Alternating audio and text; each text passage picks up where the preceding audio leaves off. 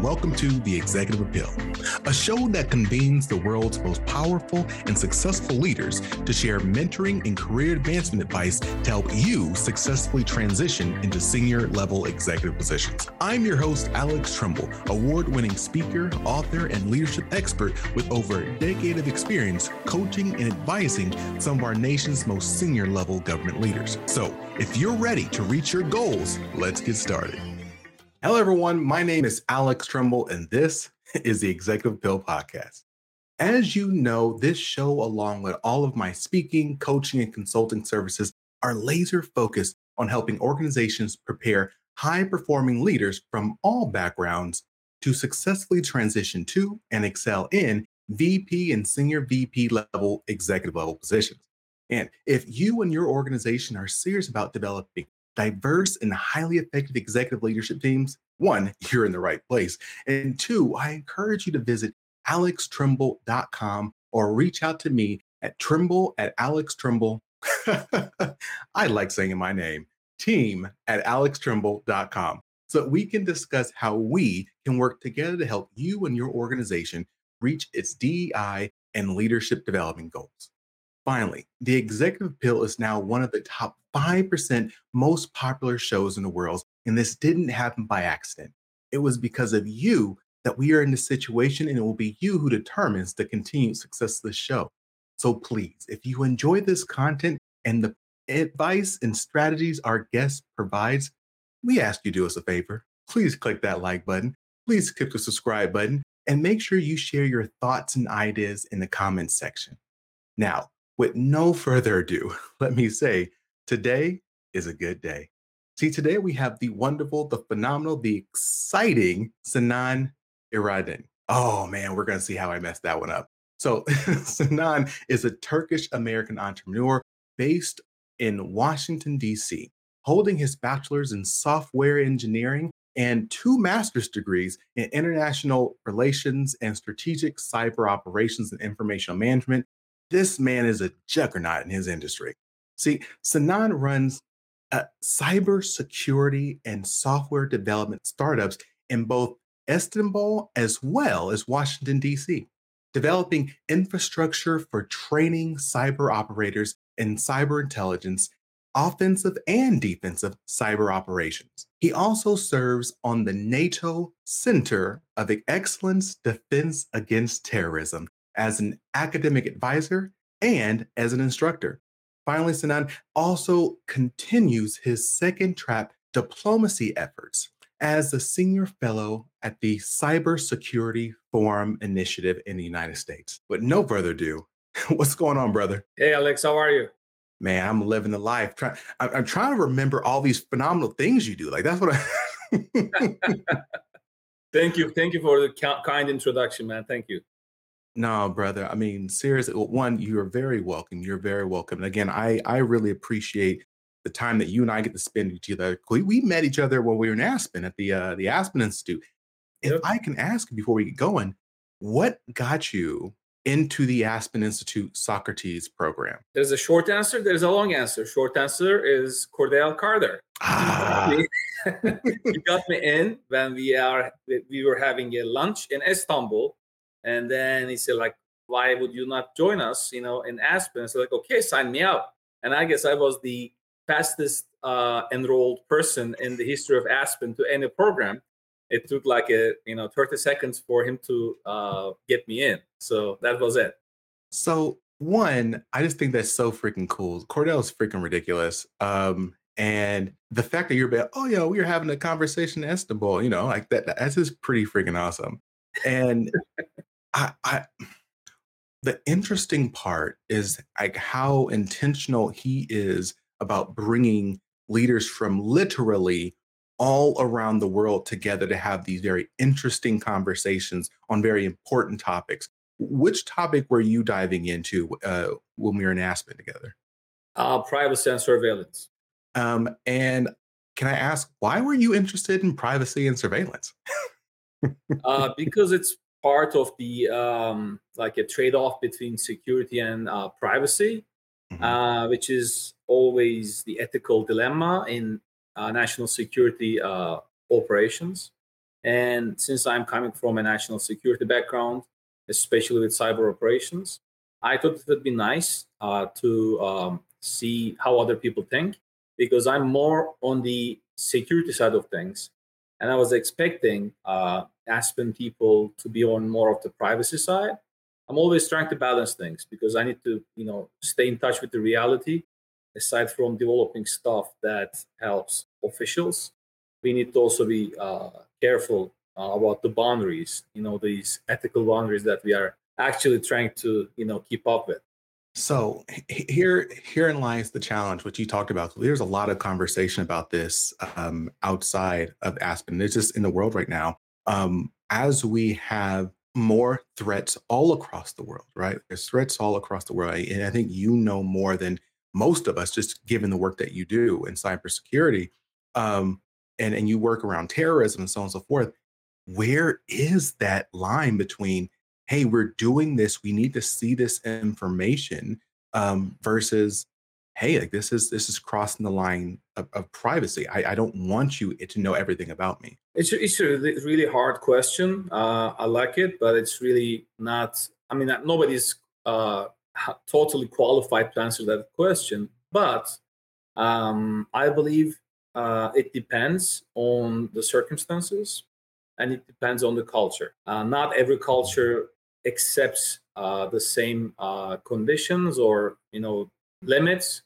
Um, things might be different in Asia. Uh, it might be different in uh, North America, different in mm-hmm. South America, different in Europe. And I don't think there's one size fits all uh, for this. Uh, but I'm, I would like to give this example that I love. Um, you know, back in the day, there wasn't any security uh, checks when you were boarding a plane. Mm-hmm. And that was the norm. And then now we have a lot of extensive checks when you're boarding a plane. And these checks differ from country to country. It's not the same when you're traveling to a certain country or the other one. And, you know, if you ask a mother or a father, which line, you know, this is hypothetical, mm-hmm. which line your you would like your kid to go through, through that, you know, uh, no security checks line or the one that we have today. I believe most parents would want their kids to go through the extensive security search line, because they would know their kid will be safer in a plane like that. So that's a trade-off people needs to make, you know, make a decision about. Uh, but eventually, the governments cannot just ask every single individual and create different lines for everybody. Mm-hmm. So this is going to be a common sense issue. Uh, but more often than, you know, uh, not, um, we learn our lessons after something bad happens. Yeah. And then come up with uh, precautions. Uh, not to repeat the same mistake. So if we keep having terrorist attacks, we will. That means we are not doing enough. And then the privacy people will need to, you know, back a little bit and leave some room for the security people. If it's not happening that much, maybe we can we can loosen that. It's it's like a, it's going to be like a change all the time. It won't be the same forever. You know, you and I were watching this. We were talking about the last time we we met up. We were talking about this show called Black Mirror. And there's an episode on Black Mirror where there was a society, when the society basically has a um, a grade for everyone in society. Based on how many likes or how many stars you get, you get access to certain things within that society. Um, and this is, you know, it's a quote unquote show, right? It's like a hypothetical show. But I think that is already starting to happen across the world in certain places where there is more security watching Um, how people are interacting and giving points, um, and maybe not literally points, but you know, um, rewarding good behavior, good citizenship behavior. Have you been? Have you seen that? What What does that ever look like?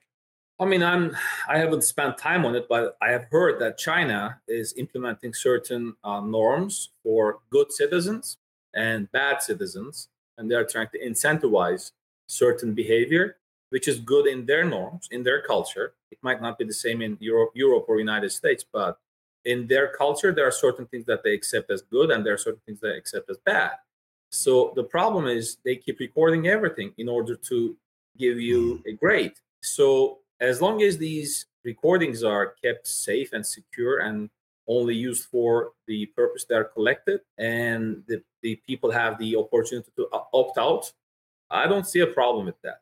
But if you have none of these things and you believe your government will be using that against you, that's a problem. Incent- we incentivize people to do certain things, you know, uh, which is good for the society all the time. And that's, you know, if it's done, you know, in a reasonable way, I guess that's beneficial to the rest of the society. But if it's like sugar-coated like that, and you claim you are incentivizing people by collecting this data and processing it, but doing something, having a, you know, uh, alternative agenda behind their backs, that's not okay.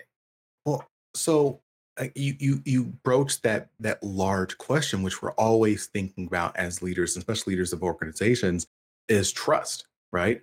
You are collecting data, collecting information, because the hope is you're going to do something good with that information, something to lower prices, something to keep us safe, something, whatever it may be, you are meant to do something good. And now here's the challenge is that as you, even if you are doing the right thing or you plan or intend to do the right thing, um, there's always the risk of cyber hacks, right?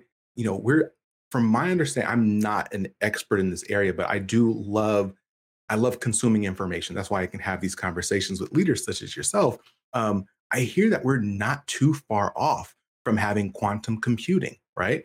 From having, well, you know, technically speaking, right? And we, you know, you see what's going on with A I, and I feel like there is a there's a chance that even the most secure data, meant for the right the right reasons, the right the right like efforts. Like again, real quick example. Um, there are tools out there where it's literally a ring. You can wear a ring on your finger and it will collect information about you, your body consistently, so it can feed it to your, your physician. And now they can monitor your health, you know, second by second, and, and have a real understanding of who you are and where you are when you go with that yearly check-in versus you just saying, I feel like this hurts. But the again, the risk is always that someone gets through the system and then they can use that that information against you or somehow. So there are a couple of points to dissect here. Uh, we already have personal identifi- identifiable information in the old school systems. You have your health records. You have everything that you are purchasing. It's on record. Uh, what you say, if you do it in mass scale, it creates a you know uh, bigger effect. Obviously, it's not linear. You know, it's much bigger than that.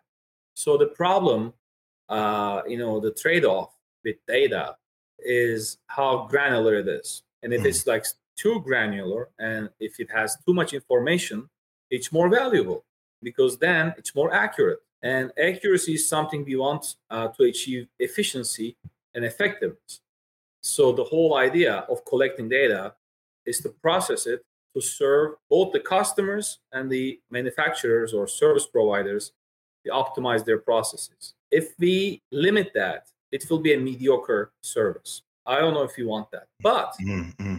the more personally identifiable the information is, the more it's prone to misuse or targeting people or targeting social certain social um, groups or races mm-hmm. or genders or whatever you can think of as you can classify. Obviously, having a name, you know, on a on a block of data, it's the it's the most extreme that we can think of. You can anonymize data to protect people, and you do not keep records of the actual names of the people because you know we will be hacked eventually. Even the even the hardest government orga- organizations are hacked, and um, that's an accept that's an that's a risk that we know that we have, and we know there is no chance that we can um, keep it at a zero zero uh, percentage. So then we know it will be hacked. So the question is, what's the impact of every classification of data, and how much do you want to give up give up from your accuracy and efficiency in order to protect protect what kind of what, where do you draw the line? Yeah. What's what's the uh, granular, granularity of data that you're collecting that you're accepting for somebody else to uh, hack into? Again, this is why these are these are difficult questions, right? I I, I was talking to a, a mentor of mine the other day, and she was asking me if I was interested in doing the um, was like twenty-three and me, Ancestry, whatever. And I was like, oh no, I mean, I'm interested in it, but I've never done it because I, I just don't want another organization to have that much data on me to be tracked and whatnot. And she was like, yeah, nah. She works for a military organization. She's like, they, they got your information already. Like the fact that you can go on, I can go buy something at Safeway and ten minutes later get a, a commercial on my Facebook page for, for syrup when I just bought pancake batter. Um, you know, like you said, they, I, I use my card, which means they, they know exactly where I've been, what I've bought, and so on and so forth. I guess the uh, to a large extent, there's so much information that's already out there, right? So people give out information as a por- part of the uh, new uh, social norms, you know, because we have social media and everything, and you want to share stuff with your friends as a part of being human, or the new normal for being human. So that's something uh, that I, I don't think government can governments can manage. You cannot. Other other than like oppressive regimes. Uh, but um, as a person, you are liable for what you are doing, for your decisions. If you do something uh, that's jeopardizing somebody else's, you know, livelihood or something offensive, you are liable. So when you are sharing information that doesn't only hurt you once it's misused, but hurt others as well, such as your, the organization that you're working uh, in, then you should be more careful. Even if you don't care, your employers would care, because, you know, it's it's these, you know, the weak links uh, in the chain that always are attacked first and eventually compromised. And there's a there's a escalation in access levels. And eventually you might not be the target. Your boss might be the target. You being not careful might lead to your organization being compromised. And this is not something a person uh, would care, but the corporations, the corporate entities needs to care more and tell their employees, you will either be careful with this thing or there will be consequences. And it's their choice to work there or not. So individuals are not, I mean, we, we cannot push anything on individuals, except we can have terms, we can have requirements as, you know, government entities or private entities, that if you want to work here, you need to adhere to these standards. And then people will eventually have it as a normal in their lifestyle. It's not going to be a push down from the government to every citizen, regardless of what they do, because that would be crazy. I wouldn't want to see something like that. I'm sure all of the private folks are jumping up and down. uh, but uh, if you want to work at a certain organization, the requirements might be different than the other organization. You need to respect that. And I believe that's how we will have a balance. Are you ready to bring your D E I efforts to the next level? Introducing Alex Tremble, a professional speaker who combines expertise and entertainment to create an unforgettable experience for D E I professionals and organizing staff. With a focus on leadership, mentorship, and relationship building, Alex is dedicated to helping organizations attract, develop, and retain diverse and high-qualified leaders. From the twelve pillars of an effective mentoring relationship to the seven must-have leadership skills, Alex provides practical advice that can be immediately implemented. Don't miss out on the opportunity to have Alex at your next event. Contact team at alex tremble dot com to book the speaker who will take your organization's diversity and inclusion journey to new heights.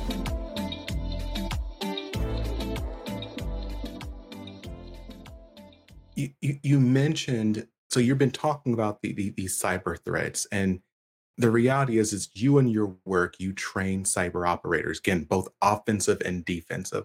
Um, I really loved it. Like, how do you train cyber operators? Is it like those old movies, like Hackers and like that? Like you go go to a mall, jack into a phone line, and they're doing some fun stuff, or I assume it's like safer than that. So I have a vision. I believe. Uh, the term hacker is kind of a offensive term to most people, but it, you understand what we mean. When, when I say a hacker, you understand what I'm talking about. So it's, it's it's a catchy phrase, and I guess we will keep using it. But in the next uh, decade or something, it will turn into a profession. It's not just going to be a gimmick. It's, it's going to be a profession like a doctor, a lawyer, engineer, uh, you know, musician. Hackers will be Being a hacker is going to be a profession. I guess there will be a, like a board which certifies you to be a, you know, ethical hacker or something. And um, if you want to have a sustainable, healthy ecosystem for this profession, you you need to create the environment and uh, tools for the people who are interested in that stuff to learn it without incriminating themselves. That's the big catch here. So because twenty years ago, if somebody wanted to learn how to hack things, they needed to hack things. And it's, it was, even if it was not illegal, because there were there weren't any laws about that, it was um, intrusive. Yeah. And eventually it became illegal. So you had a master and an apprentice. And then like Star Wars. You did it. Yeah. Uh, you know, it, it was like a really fine line between, you know, more going to the dark side.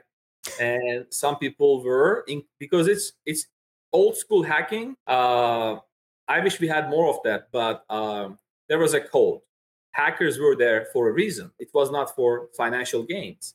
It was corrupted later on to, because they saw they can make a lot of financial gains mm. and cooperate with organized crime organizations or worked as mercenaries for governments or corporate espionage. But before that, way before that, it was some kind of anarchists who wanted to have freedom of information in many ways. I mean, uh, they pirated stuff so that people get would get free software or stuff. I know it's not uh, reasonable in a capitalist system, but the idea was much more nobler than what today's hackers are, you know, uh, are seen. Anyways, it's not possible to have something like that. We cannot have one uh, master for each apprentice. We need to have a more streamlined infrastructure to train young kids without pushing them to the underground world. Mm-hmm. Uh, and then if they are in the underground world, they are inclined more to make money in illegal means. And once they're in, it's really hard to get out mm-hmm. uh, because we are compromised. Because if you want, even if you want to get out, it's not that easy.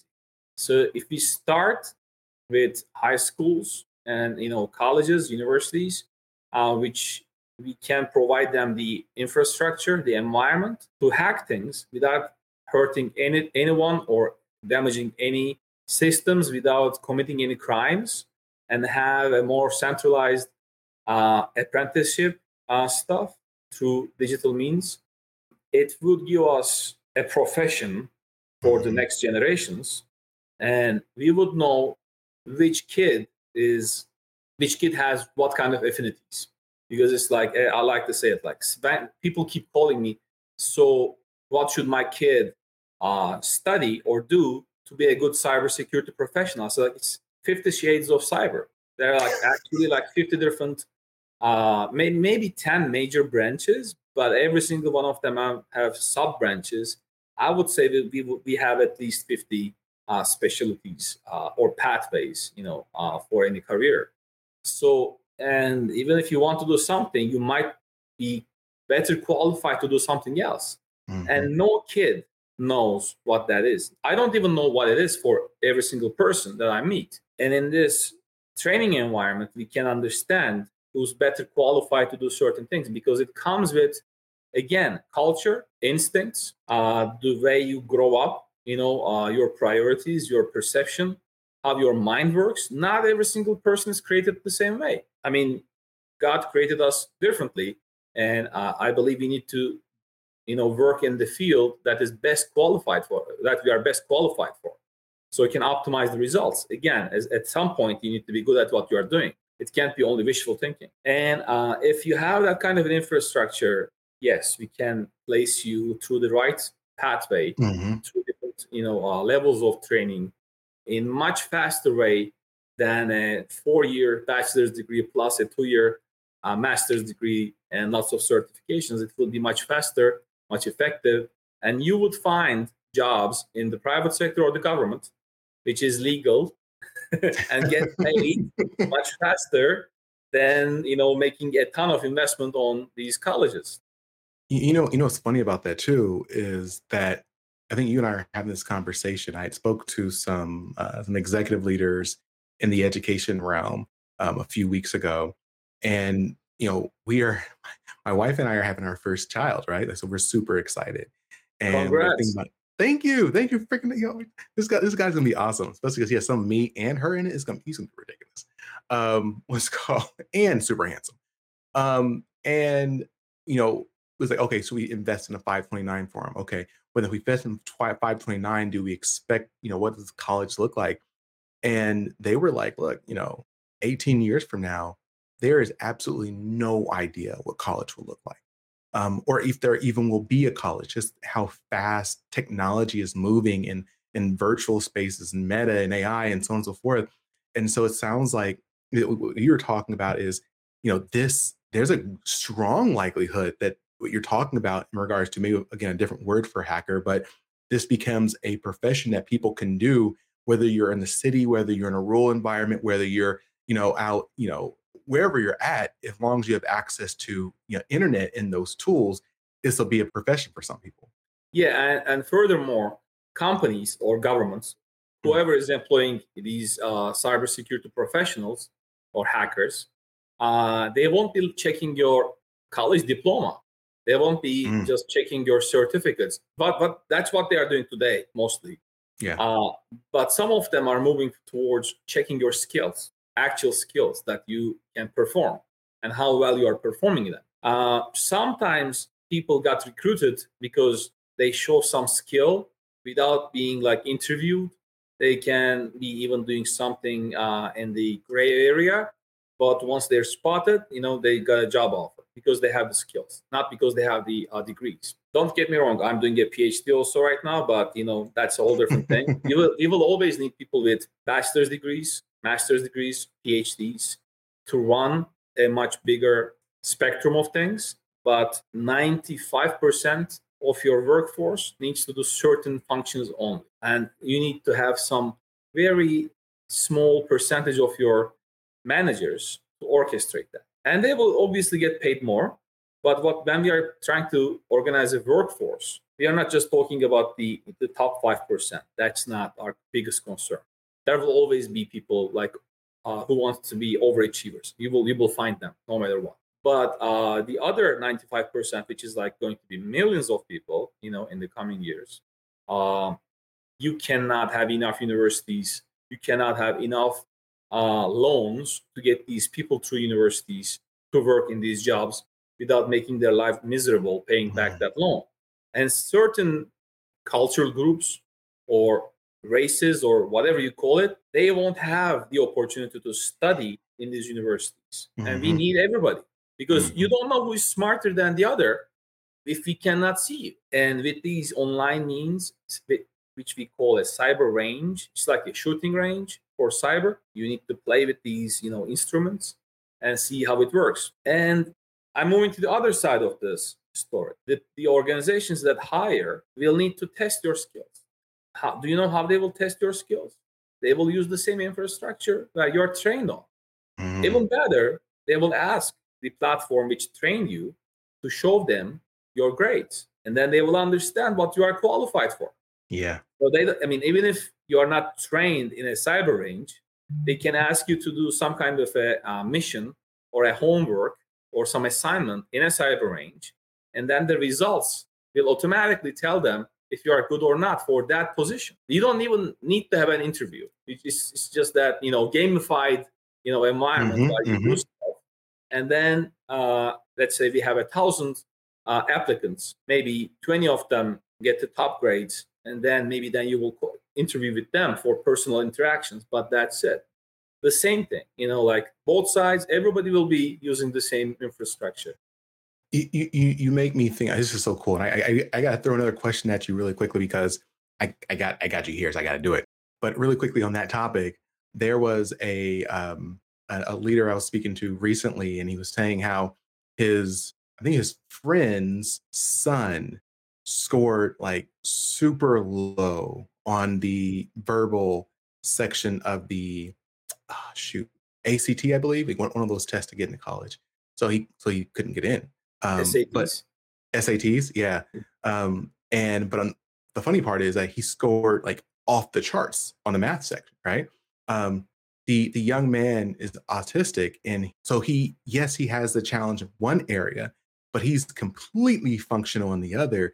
And he was talking about just how outdated some of our testing tools are and how it leaves people who are phenomenal off the table, who could really do some great work for you because they're not because they're not quote unquote average at everything or great at everything, but they're really great in particular skills, as what you're talking about, in going in there and actually playing with these systems, and organizations having the ability to say, hey, you know what, as we have more data moving forward, as we have more A I, as we have, we move into these virtual meta environments and so on and so forth, um, that just means there's more of our stuff is out there. And so we have to make sure we have people who can protect us.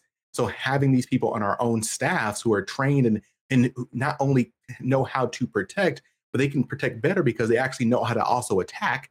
Um, it just makes sense. Yes. It's like uh, it's like knowing how to shoot a weapon uh, in order to understand if they are shooting at you, what happens. Mm. If you don't do that, it's only like theoretical knowledge, and you can be an academic, you know, in your ivory tower, not knowing anything about, you know, what happens when you have contact with the enemy. Uh, you just need to be in the shoes of the enemy yourself to understand them better. That's why, you know, the best way to learn how to defend is first understanding how to attack. If you haven't hacked anything, you don't understand what your adversaries are capable of doing or how or how they think. Mm-hmm. First of all, you need to understand how they think. That's why we want to teach people how to do offensive cyber for them to understand how to do defensive cyber. And also, obviously, offensive cyber only is legal for the government entities, at least for now. Um, but defensive is for everybody. And teaching people the offensive side is, again, required to have good defensive cyber operators. You know, again, this, there's a question I really wanted to throw by you. Um, so I get to watch you, and you like consistently travel in the world and, you know, rubbing elbows with delegates and and doing all that diplomatic stuff. And you just, you just, it's really freaking cool. Again, and you're part of NATO, like, You've done some, you're doing some phenomenal stuff. I have to ask the, the the the question that everyone who's in this industry probably gets asked. You deal with this this type of work, you deal with terrorism and everything. What keeps you up at night? I I, I gotta ask that question. Yeah, I mean, uh, to be honest, you know, in risk management, there are levels, and you accept certain risks. You know, uh, and what keeps me up at night is that if I accepted the right risks or not. Mm-hmm. So eventually certain things will happen, yeah. and you need to understand uh, if you can survive it. And we make these decisions for our customers as well. And um, I feel responsible, obviously, uh, for the decisions that we're making for our customers. And that's what keeps me awake at night, if I made the right call. That that's that's a cool answer. I don't think I've heard that answer in any of the movies I've watched. Um, I think this is probably why this podcast is so much better than any of those other movies out there. Um, I I'd love to know, is there anything that you're working on that you one that you can share, but that you're just like, this is really cool that I'm I'm working on. Like, I'd lo- I'd love to sh- talk about this. So I think A I is a term which is misused a lot. People do not understand what actual A I means.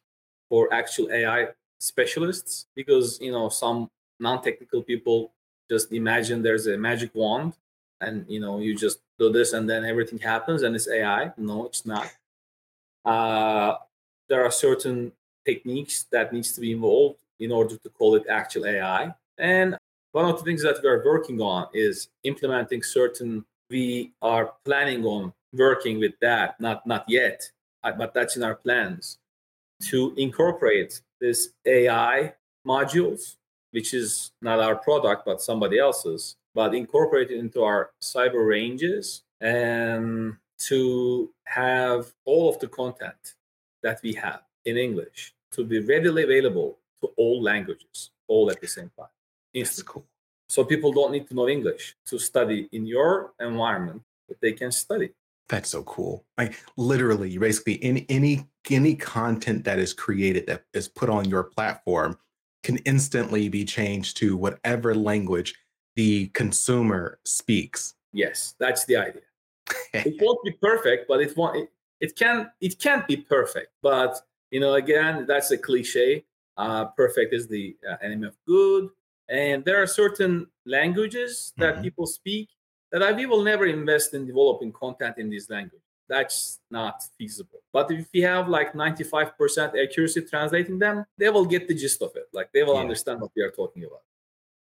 That's so cool. That's so cool. And and I, I wanna I wanna bring up a conversation I think you and I had, and you let me know. Give me a wink if we can't talk about this anymore. Um, we were talking about A I and people's fear of A I becoming um, quote unquote alive, right? And then this is right now my personal opinion. I was we were talking about like how how difficult it will be for A I to become self-aware. Like, oh, I'm actually self-aware. Um, and for me personally, I'm not even worried about that. Um, once A I is self-aware, you know, we'll be gone. They'll take care of us. Um, but the the question was, you know, whether A I, which is really just, I guess, answering questions the best it knows how to answer with the information it has. Um, once once we are relying on that information, or if, if it makes decisions for us, once we get to the point where it's making decisions for us, that's a scary thing. Um, but uh, I'm going to shut up because maybe you want to continue our conversation. Go on. So I guess um, we had like a little chat about this. So I would like to share that with our uh, viewers. Uh, I'm doing a PhD in public policy with a national security specialization. And my thesis will be about A I ethics. So I spent already spent a lot of time uh, researching that. It's not out yet, so I won't give out my ideas, but um, I just wanted to give this as a, you know, um, disclaimer that what I'm saying comes from academic research. And um, people think the A I that you are talking about, which is super vague, you know, when we say A I, but currently it's not at the point of sentience, I guess, or as I call it, agency. Uh, you know, humans have agency, animals don't. Uh, But animals are also sentient, you know, but that there's a difference between that. So A I that we mentioned today uh, is mostly like super advanced tools that humans use, and humans make the decisions. At least that's how we imagine things. I guess there's an illusion about that. Uh, I don't want to freak out people, but when I'm going to, what the, the little story I'm going to tell you, uh, you have to think about that. So policies are what people set, right? We decide on certain policies. We decide on certain thresholds. And I don't know how people decide on these things. Most of the time, they're arbitrary. I don't know how a seventy-five percent acceptance rate for some kind of a, you know, uh, collateral damage is acceptable rather than eighty percent or eighty-five percent. I don't know how they make that determination. But somebody does that eventually. So, and then we try to calculate things about the outcomes. And since human mind is limited in calculating things at mm-hmm. a certain speed and sort certain volume, we use tools. You know, humans are uh, animals who make tools. That's the definition. And the most advanced tool that we have made so far is the A I. And, you know, we use A I and computer programs embedded with that to give us sensor data and process it and then come up with analytical uh, assumptions. And um, and that's good. I like it. You know, it works for everybody. But think about, uh, and I'm not, I'm not. I'm. This is just an example. You know, it yeah. can be for anything. But the, the most, you know, uh, catching example is think about a fighter pilot or some drone operator or U A V, you know, armed U A V operator trying to decide if he should or he or she should fire that missile, given the A I's calculations about potential collateral damage. If that collateral damage assessment is below or above certain thresholds, that's a suggestion that he or she should or should not fire. And then, unless there are certain emotional or external factors in play, that operator will listen to the A I based on the A I's calculation. So I'm asking you the question. Is the A I making that decision to fire, or is that operator making that decision to fire? Yes, the operator has the physical, you know, uh, capability of pushing that button, mm-hmm. but that decision is logically forced on the operator. So the A I is making that decision. Mind blown. We were, we were talking about that. I was like, oh my God, you're freaking right, man. I mean, get, then this this then went down the idea that you and I talked about. And actually, I, I posted a video on uh, my YouTube channel of asking this question is, do we have free will? Like, do we actually as humans have free will? If you think about it from a very logical standpoint, I believe there's very there's very little free will, actually, um, just because of, you know, all the habits that we we do automatically, um, you know, how we react to our environment, how we've been uh, how we've been conditioned via the experiences that we had when we were kids. Like, there is so much that is just programmed into us that this question of free will is, I think, a a very interesting question, to say the least. The question of free will is much older than the A I. It goes all the way back to, you know, uh, Aristotle and Plato and, like, you know, ancient philosophers. So, you know, depending on your worldview, it might change. But, you know, um, you know, religions tell us, you know, a lot of stories about free will and how we can be a good person or not. Um, but there are certain things that we cannot manage. So I guess uh, we have some free will and some that's out of our control. So it's like a, a superpositioning thing, you know, like the quantum we are talking about, not zeros and ones. It's a mix of things. But I believe um, at least what we accept as free will is at least close to free will. As close, close enough that we accept it. Exactly. I was going to say, hey, look, brother, I know we're starting to run and get, uh, running up against our time. Um, I know you got to jump off and jump on a phone call with the um, with the, the foreign minister of a, a number of countries. And then also you said you have to meet with the NATO uh, secretary. Um, so, look, are there any final thoughts, ideas, anything you'd like to share with our audience as we begin to wrap up? Yes, I would like to uh, give a shout out uh, to all the young people that are watching us. I have seen young cyber operators much more successful than the older ones. I'm becoming a dinosaur. What I can do is help the next generations. And they should start from somewhere without self-incriminating themselves.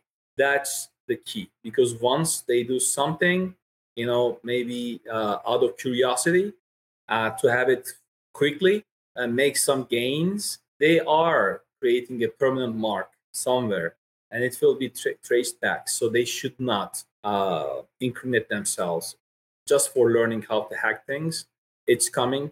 We have cyber ranges, and eventually uh, it will be uh, accessible to the masses. Ah, basically what he said: uh, be be cool, stay in school. You know, don't don't don't do drugs or the or the I T equivalent of. Yeah, exactly. And one last thing, you don't need to be a software engineer to be a hacker. That that's again a, a you know misunderstanding. I, I I'm a hacker um, as well. Um, not not not a good one by any means whatsoever, actually. Um, but we can all we can all wish, right? We can all wish. But look, thank you so much for being here with us today. Thank you to the audience. Thank you everyone who's participating, listening. If you thought this was a productive conversation, if you learned from this, look, do me a favor, just share your takeaway from this conversation, especially as a leader, as you think about privacy and how you position your organization for these, these coming threats and coming realities in regards to cybersecurity and so on and so forth. And you know where I'm going with this. Look, if you found one bit of advice, one nugget that you've said, hey, this is going to help me be a better person, a better leader, help me, me and my organization be more successful, then, you know, don't just look back, reach back, bring someone else to the table, share this information with them. Make sure you click the like, the subscribe, because every time you do this, this message goes out to more and more people. And if you found it of value, I promise you others will find it of value as well. So as always, I encourage you to stay strong, stay positive, and definitely stay moving. See ya.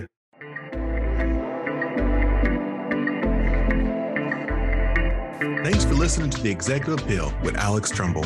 I invite you to follow The Executive Appeal wherever you listen to podcasts. Follow me, your host, Alex Tremble, across all socials or via email for exclusive webinars, courses, and speaking engagements on continued topics of executive leadership. So until next time, stay strong, stay positive, and definitely stay moving.